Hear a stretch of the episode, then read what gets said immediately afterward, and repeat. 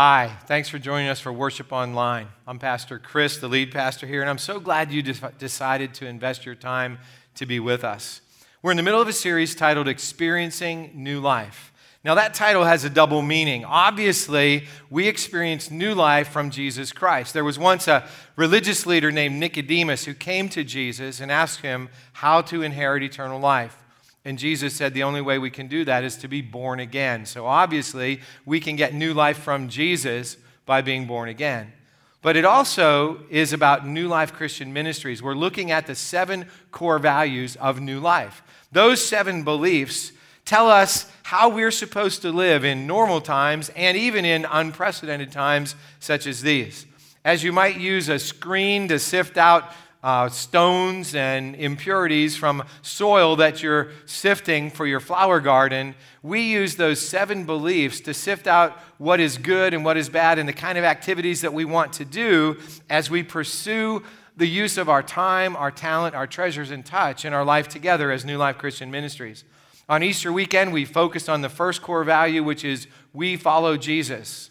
After all, Jesus is the reason that we exist. Because of Jesus' life, death, resurrection, return to heaven, and sending of the Holy Spirit, our lives have been changed. And that's been true since the first Easter right up to this year of 2020. Christians around the world have new lives, new promise, new hope, new faith because of Jesus Christ. Last week, Pastor Barry guided us through our second core value we love each other. So today, what we're going to do is turn to a core value that has set New Life apart ever since our first worship service on April 8th, 2001. Here it is We care for the lost. If you're thinking, wait a minute, doesn't every church care for the lost? The short answer to that question is no. Not every church does care for the lost. Some churches care primarily for those who have been found, those who have invested the most time or who've given the most money. But as William Temple, who was the Archbishop of Canterbury in the early 1900s, put it, the church is the only institution that exists primarily for the benefit of those who are not its members. When Nancy and I envisioned New Life as a church, we saw it as a church for those who had never been to church, or maybe those who had given up on church as usual which is why back in 2001 in Western Pennsylvania, we decided that our worship services would be indigenous, meaning that we would wear the clothes that people in the community wore, that we would speak the language they spoke, that we would use the technology and the music of the culture in which we were living. Now, many churches do that these days, but back in 2001 in Western Pennsylvania, that was considered unusual, maybe even unwise. But our goal wasn't to attract people who already attended church. We wanted people who might feel uncomfortable if they had to dress up or if they had to know specific religious language or maybe sing hymns that were, uh, had music written in the 1700s and 1800s to feel a little more at ease when they first entered one of our church services as a guest. I wanted to be more, I wanted to be sure that when I offended people with the message of Jesus, and, and please understand, the message of Jesus is offensive at certain points. Jesus offended a lot of people. That's why they crucified him. But I wanted to make sure that when I offended people with the gospel, with the good news of Jesus, that they understood I was offending them with Jesus' words, not with some biblical mumbo jumbo or theological language that they couldn't understand. So, why would we plant a church with a core value we care for the lost. Why would William Temple say that the church exists primarily for those who aren't yet members? Well, because Jesus said it first. And today's take home point is going to help us see that. If you're new today, again, welcome. And, and remember, we created this church for you. If you're unchurched, if you've not been to church for a long time, the reason that we exist is for your benefit. And so the take home point, because that probably is Again, terminology you don't understand. It simply means it's the point that comes from Scripture that we're going to glean from the, the, the, truth of Scripture and apply in our lives in the week ahead. So here it is God places the highest value on His lost children, and we must too. God places the highest value on His lost children, and we must too. Now, Christians are known for arguing among each other about things that really don't matter to unchurched people. For example, some Christians are going to take offense that I use the word lost. referring to people because they know that people might get offended if we called them lost. But those aren't, that isn't my term, it's Jesus' term. Jesus called people who didn't know him lost. It wasn't meant to be an offensive term, it's just a descriptive term. In the same way, some people who are Christians will be offended that I called people who don't yet know Jesus as Savior and Lord God's children. They say that nobody's a child of God until they've trusted Jesus as Savior and Lord. But once again, I didn't make that up. It's a major point in a story that we're going to read today that Jesus told to the people of his own day. In fact, we're going to look at three stories that Jesus told about lost things that become found, or at least the hope is that they become found. Before we go there, which we're going to find those stories in Luke chapter 15, let's pray together. Heavenly Father, we thank you so much for your goodness and love. We thank you so much that you love every one of us, every person on this planet, every person watching online right now. God, we pray that your Holy Spirit will speak to each of us, wherever we are in our life right now, that you will speak to us by these stories that Jesus told, and that we will see how much you love us, and that we are your children, and that you want us to be found so that we can help others who are lost to come to, to know you and be found as well. We pray this in Jesus' name. Amen. So, Luke's gospel is one of four accounts of Jesus' life we find in the Bible. And in Luke chapter 15, which I love so much because it tells us how much God loves every single one of us. In fact, I want to, as we start into this story, before we get into it, I want to make a point. Some people think God only likes certain kinds of people. Some people think that God only likes certain kinds of people. And the funny thing is, people who think that fall mainly into two categories people who think that God only likes people like them, and people think God only likes people not like them. Jesus put that idea to rest. In fact, Luke tells us about how he did that, even in setting the context for the stories that Jesus told in Luke chapter 15. Let's look at that context. We find it in Luke 15, verses 1 to 3. Tax collectors and other notorious sinners often came to listen to Jesus teach. This made the Pharisees and teachers of religious law complain that he was associating with such sinful people, even eating with them. So Jesus told them this story.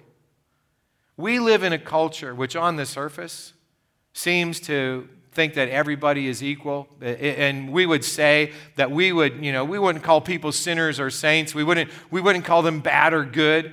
We see everybody as, as being okay, whatever situation they're in. In fact, when we hear of a Pharisee who condemns somebody, a tax collector, because they're different, we get a little self righteous. But all we really have to do is listen to a capitalist talking about a socialist, or a liberal talking about a conservative, or people of certain ethnicities talking about, you get the idea. We see that maybe we're not really as open minded and as, as egalitarian as we all would like to think we are. Jesus wanted to show the Pharisees and the other religious leaders how much God loves all his children. And so that's why he told this story. If a man has a hundred sheep and one of them gets lost, what will he do? Won't he leave the 99 others to, in the wilderness and go to search for the one that is lost until he finds it? And when he has found it, he will joyfully carry it home on his shoulders. When he arrives, he will call together his friends and neighbors, saying, Rejoice with me because I have found my lost sheep. In the same way, there is more joy in heaven over one lost sinner who repents and returns to God than over 99 others who are righteous and haven't strayed away. The sheep in the story represent people. We have 100 people in a group, which we wouldn't really be doing right now, would we? Um, but that's a, that's a little tangent. Uh, hopefully, we'll be able to get 100 people together in a group again soon. Anyway, one of those, lo- one of those 100 people gets lost. As the Pharisees the teachers of the law and tax collectors listened to this story, they probably put themselves into the story. Maybe you did the same thing as you were listening to the story yourself. If they hadn't figured it out by the end of the story, Jesus told them who everybody was. The shepherd was God. The 99 who were still in the flock were the Pharisees. At least the Pharisees would have thought that. And certainly the lost sheep was the tax collector, the one who was a sinner, who was, who was lost. And you say, well, Jesus didn't say that. Well, yes, he did. At the very end of the story, he said, in the same way. Just like a shepherd who loses his sheep, it says that God rejoices, and so do all the angels in heaven when one lost person returns and is found. Heaven rejoices when a lost person is found. So, not many of us raise sheep these days, so let's update the story a little bit. So, there was a man who owned a company, and that company had 100 employees, and one of them was exposed to the coronavirus.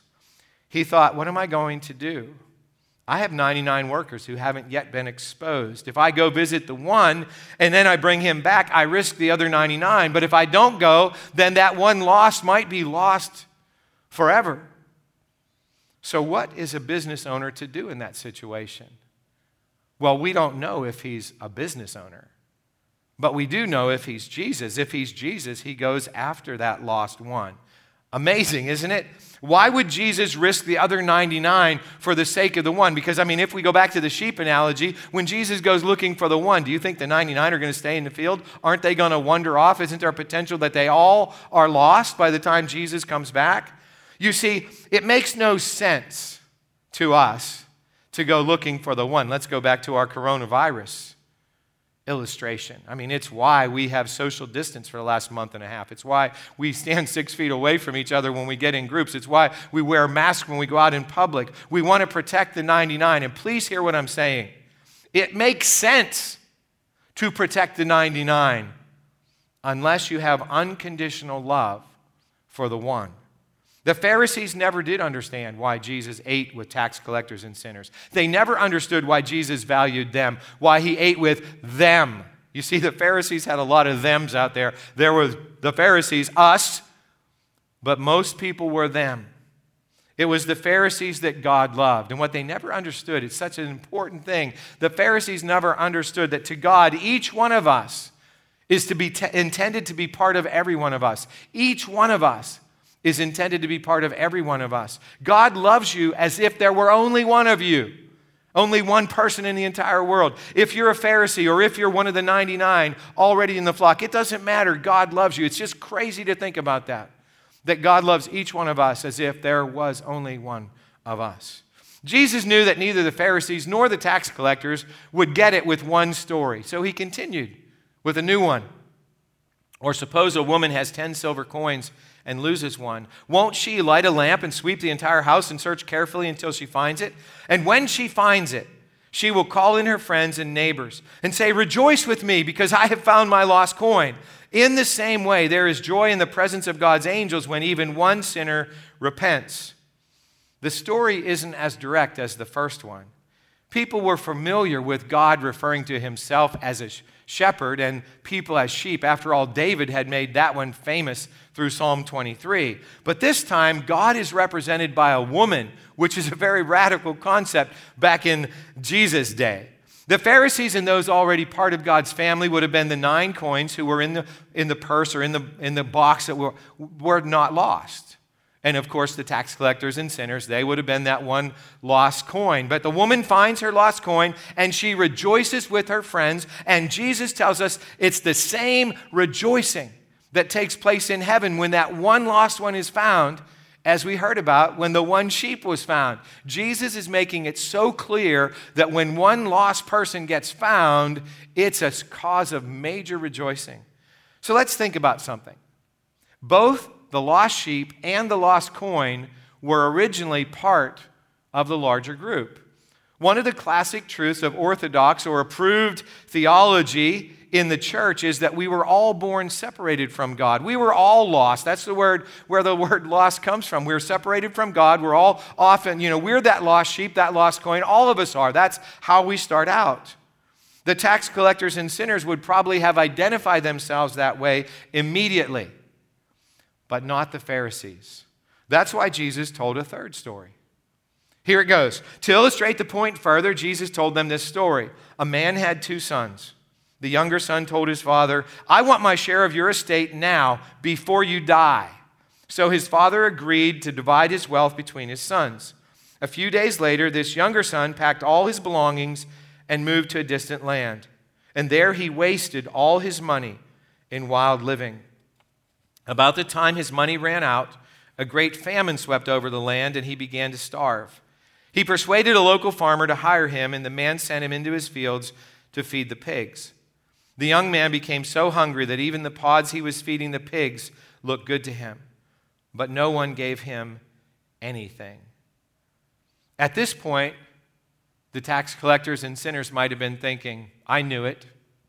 There's a limit to God's willingness to go after the lost.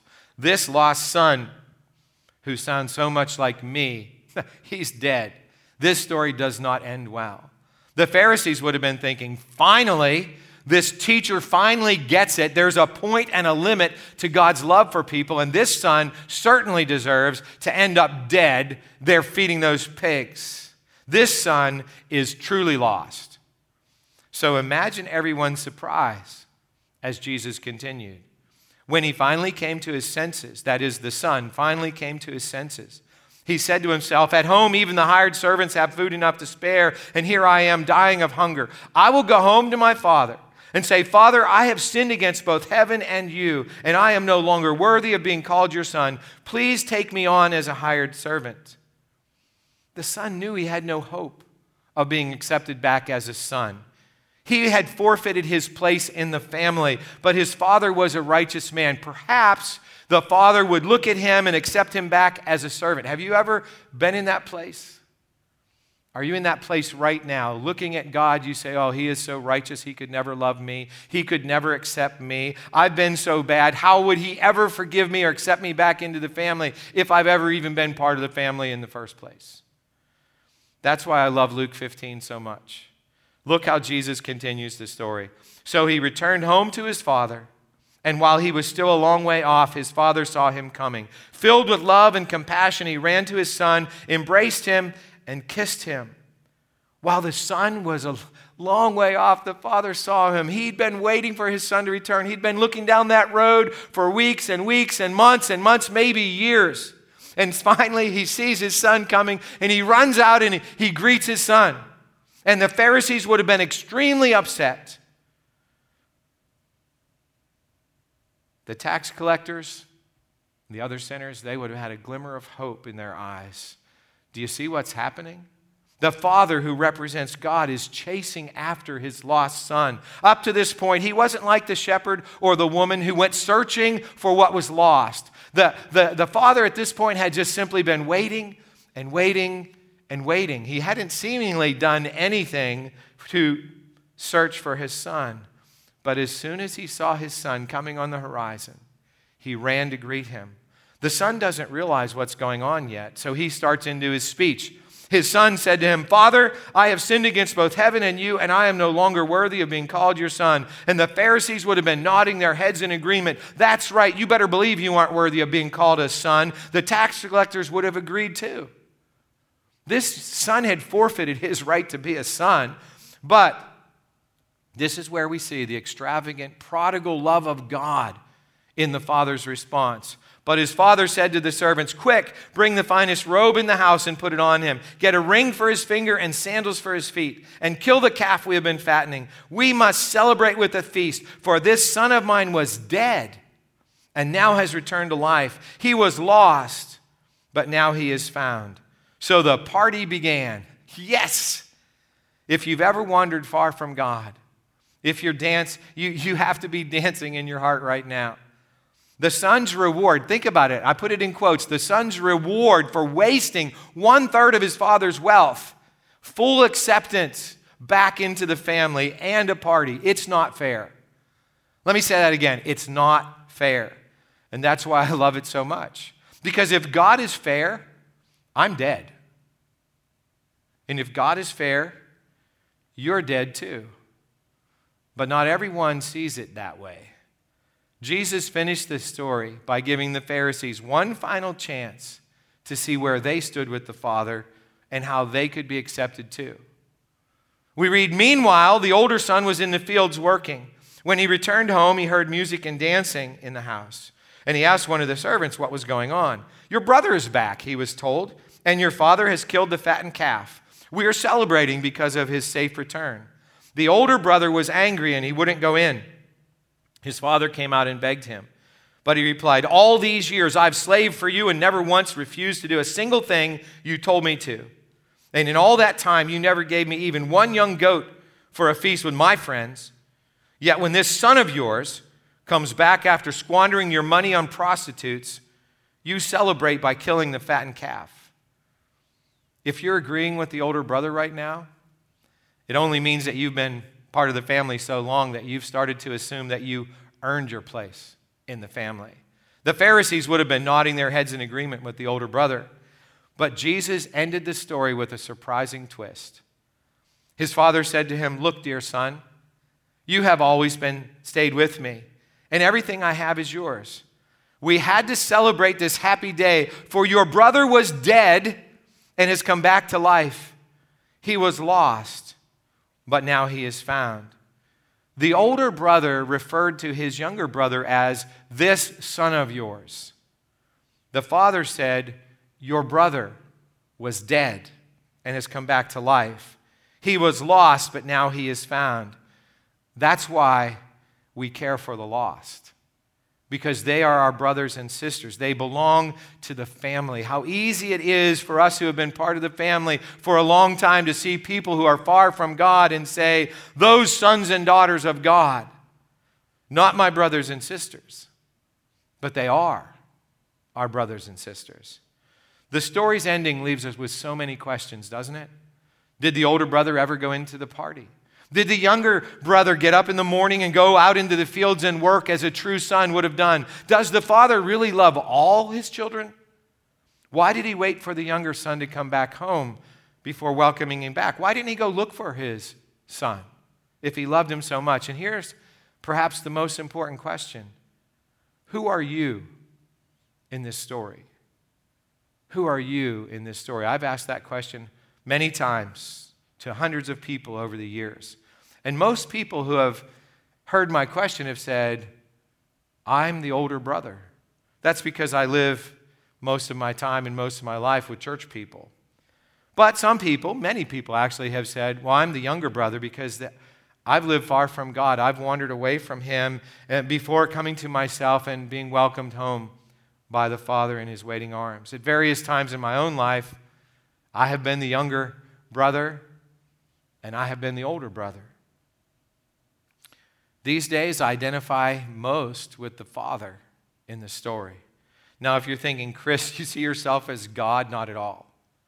I don't see myself as God, but I do see myself as a representative of the Father, as one who is called to seek the lost and welcome back those who come to join the party, whether they're currently self righteous or broken.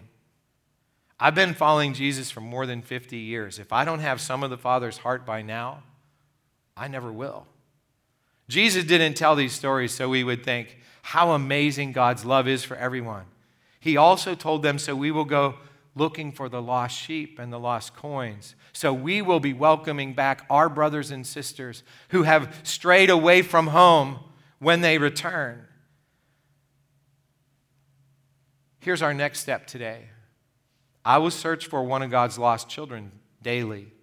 I will search for one of God's lost children daily. That's a powerful next step. It means that we are going to take the position of the shepherd, of the woman, of the father. We are going to take the position of the one who knows the value of every single person. If you're still lost, you're watching with us today, and you would say, I'm, I'm still lost.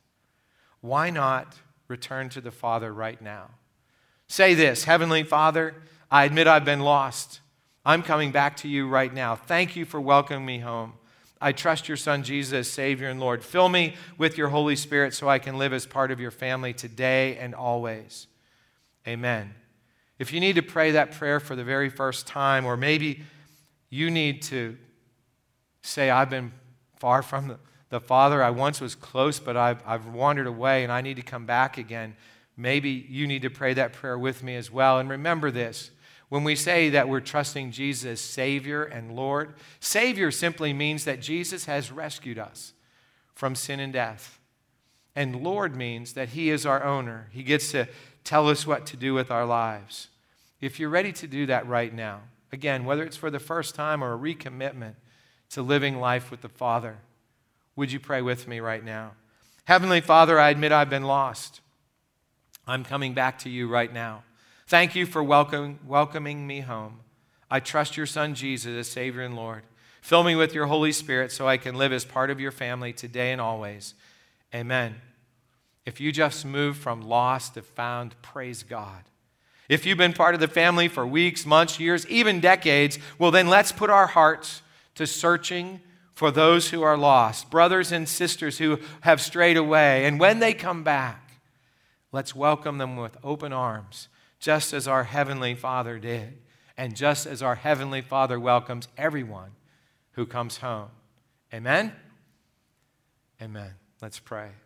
Heavenly Father, we thank you so much that whether we have been in the fold for years or whether we're that lost sheep today, whether we've been the coin that never dropped out of the bag or the box, or whether we're the lost one, God, whether we are the son who strayed away and wasted your resources, or whether we're that self righteous son who thinks that we've been doing what you wanted us to do all these years and won't join the party.